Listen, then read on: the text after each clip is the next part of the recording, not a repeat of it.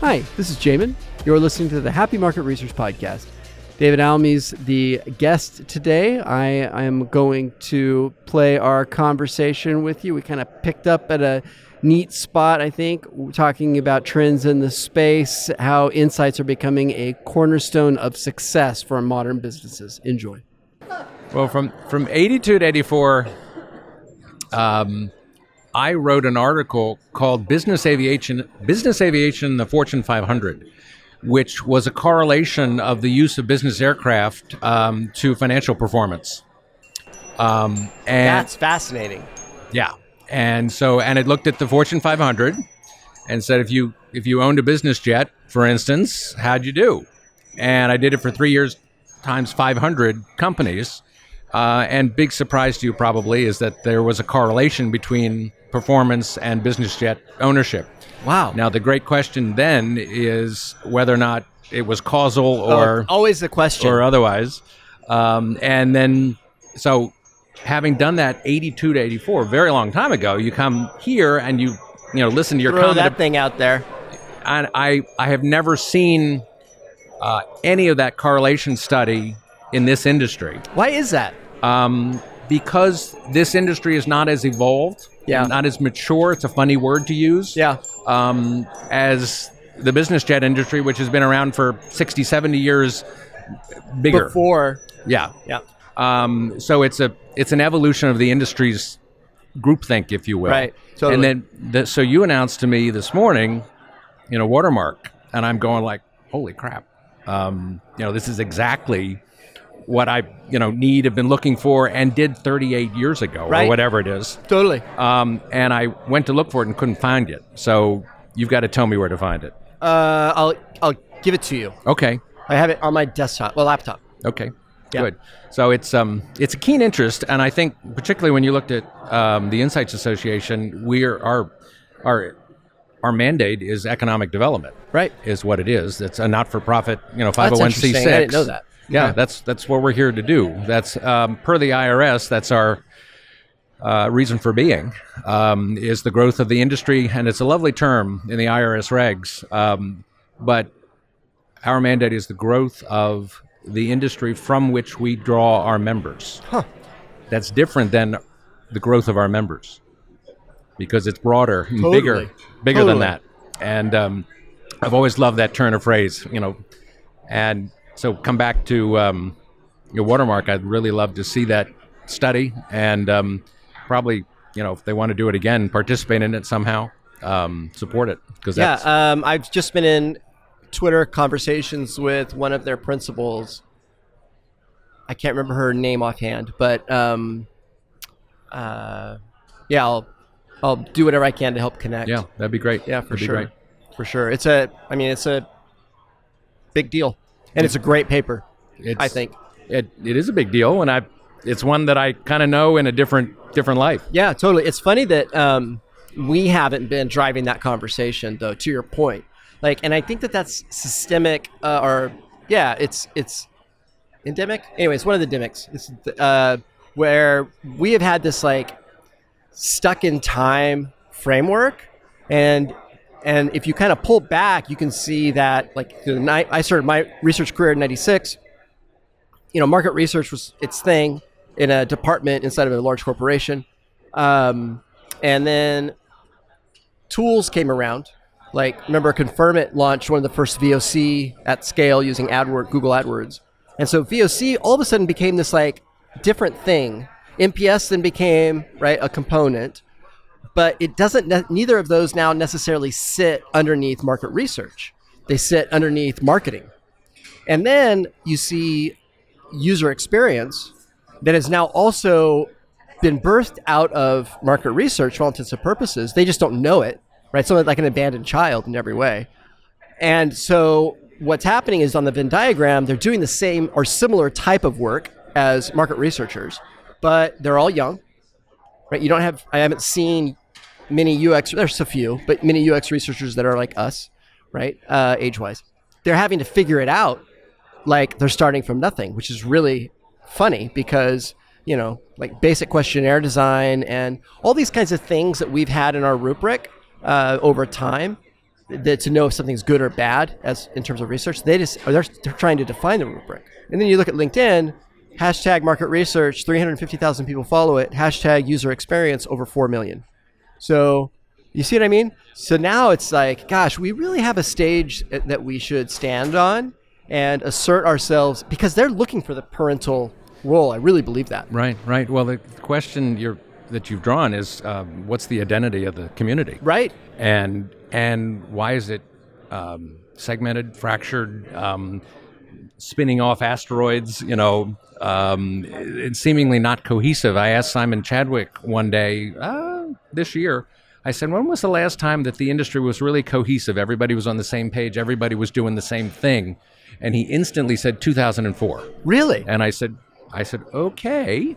Wow. Um, what was going on in 2004? And he, he kind of made the case that um, we knew all about secondary data uh, in 2004, but it wasn't here yet. Right. So everybody was doing primary research and custom, and it was all it was like copycat, you know, Right. around the room. Totally. Um, and then this cliff, you know, came, and the world started to just, you know, radically change. They knew it was coming. It wasn't a surprise. It was just the the you know the ball started rolling down the hill and picking up moss Right. in in different directions and going in different directions. I also think, you know, talking about the culture of the industry that. Um, we tend to self-fragment almost Yep. um, we, we instead of kind of rallying around a center point, we tend to say, "Oh well, we're special, we're different.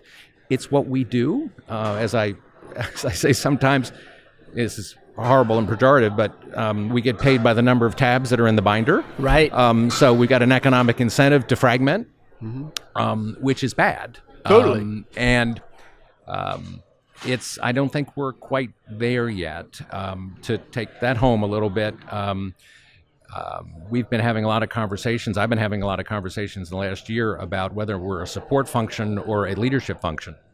And it's my view, um, and we, I think culturally, traditionally, we have been a support function. That's how we view ourselves. Well, we do research and we come up with ideas and we kind of slip them under a door. You know, it's like your hotel bill at the end of the stay.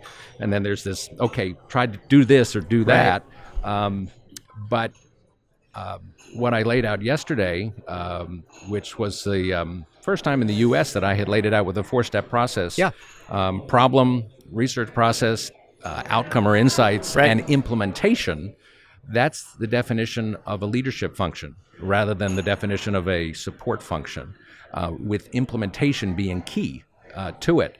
Um, and then you, this came from a conversation. This kind of this concept came from a conversation I had with the head of function for Labatt's in Toronto, of all places. And I said, um, so she's a corporate researcher in house um, at Labatt's Breweries, Alyssa Rodrigo, um, great 32 year old person, by the way. Wow. Uh, there, and I great. s- I, said, um, I said, what do you do? What's your life like? Corporate researcher, I'm asking the question to. And she said, um, well, 75% of my time is spent um, implementing the insights that we come up with. Exactly. And I said, Really? And I said, Well, so 25% of your time is research and 75% is implementation. And she said, Yes. And I said, Do you know how rare you are? and she could hear her blush over the phone. It was pretty funny. But when you when you think about um, you know what sh- she's doing, um, she's not alone in that, and I think there's a trend in that direction because of realization, just as you talked this morning, realization about customer centricity, um, and you know kind of the key to the future and key to success and key to key to a um, uh, company culture's uh, effectiveness. Right. She's on the front line and she's actually doing it 75% of her time. And i said how do you do that? And she said i set up meetings we have discussions. And i said well what about the research part? He said well we outsource most of the research. Right. she said i direct it. But she was really focused on the 75% and she said at the end of the day um, the thing that makes her happiest is seeing uh, changes in the results uh, in the company's bottom line as the result of the of the changes that she's done, the, the implementation that she's done. That's right. Um, that's to my ear, that's a completely permanent position that um, is is essential to the company's success, I and, and will never be optional because it's it's central. It's it's at the heart of who they are and where they're going. Right. And when you think about, you know, we hear a lot about ROI on research, which is this very vacuous kind of framework. One of the ways that I've I've heard it implemented or measured is how many times are they citing how much is research being cited in the actual business cases of the next step that we're going to take like next quarter or what right so it's like how much voice is really being represented of the customer i mean that in a generic sense Yep. uh, market research way uh, consumer insights uh, into the business subsequent business plans Yep. right is it all just gut feel from the executive level in which case there's no roi on the research we're wasting Right. our time Right. Right. So, and I mean, this is one use case. There's others, but that's one that I think I, I you know, I could really kind of like get my hands around. So fun parallel for you. Um, I looked at in again prior life. I Yeah. looked at the uses of business jets, and I asked the question: So what are people using business jets for? And you, of course, you think, well, the CEO's got to go to a meeting in Oklahoma City or something or other, Right. And that's easy. That's one. Um, that I spent 12 years on this topic and found about 37 different uses that I was able to identify um, of how companies were using it. The reason it took so long uh, is that it was considered secret sauce. Oh, interesting. Um, it's proprietary. It's part of our strategy to succeed. totally. So we don't broadcast it. And over the years, I noticed that one in ten, only one in ten companies that I would talk to would actually tell me, you know, real stuff. Um, and when you get to insights, the question is how many insights, how many insights have have I actually had handed to me? Here's what we've here's what we've done at our company, insights wise. Here's the outcome of the research process. Uh, and the answer is those are tough to come by because they're secret sauce Right.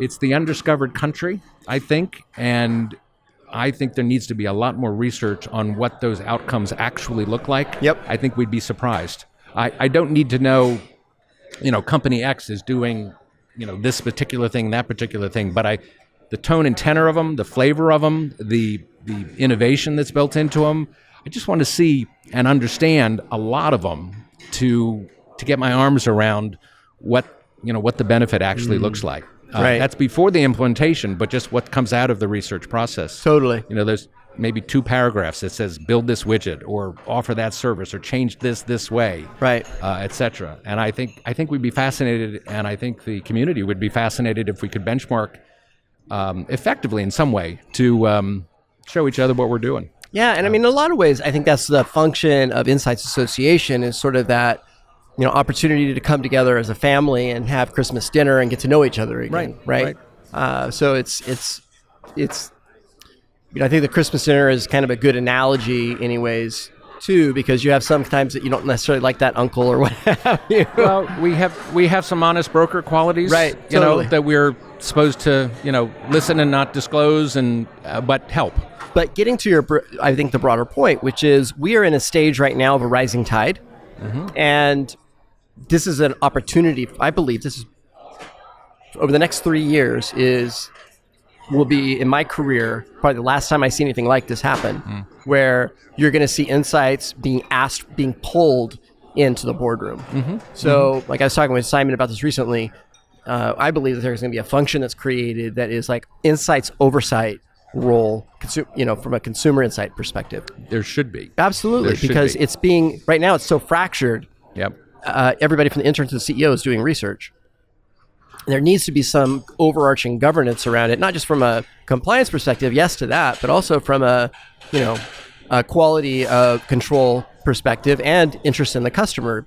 It's an essential role. It's an essential specialty. Yep. Um, it's not an ad hoc thing. It's it's it's its own it's its own Totally. locus. Totally. And um, uh, has to be there, and it has to. I think we need to evolve, and that's that's why um, we've just adopted this um, new tagline uh, that talks about um, creating uh, competitive advantage. Yep.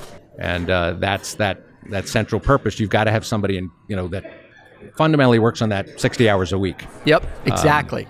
and that's that's where we are. yeah. so- super exciting. So, Insights Association is doing how? What is what is new in the Insights Association? Ooh. Uh, well, we have a new code that we just uh, Yep. finalized in April, uh, which we're going to mail to the membership. Um, we also are surveying uh, corporate researchers right now. We've got a um, research study in the field and a phase two coming um, with regard to um, the uses of um, research uh, and the methodologies and tools as well. Um, we'll get to the implement implementation part of this, Right. and I think you're going to see some emph- emphasis on the implementation of insights uh, in both this year and in future years because Yep. that's that's a big big topic. Got it. So The next event for you is CRC Corporate Researchers Conference in October. Uh, we do have a, a there's a small event which is a CEO Summit in Edinburgh uh, coming up.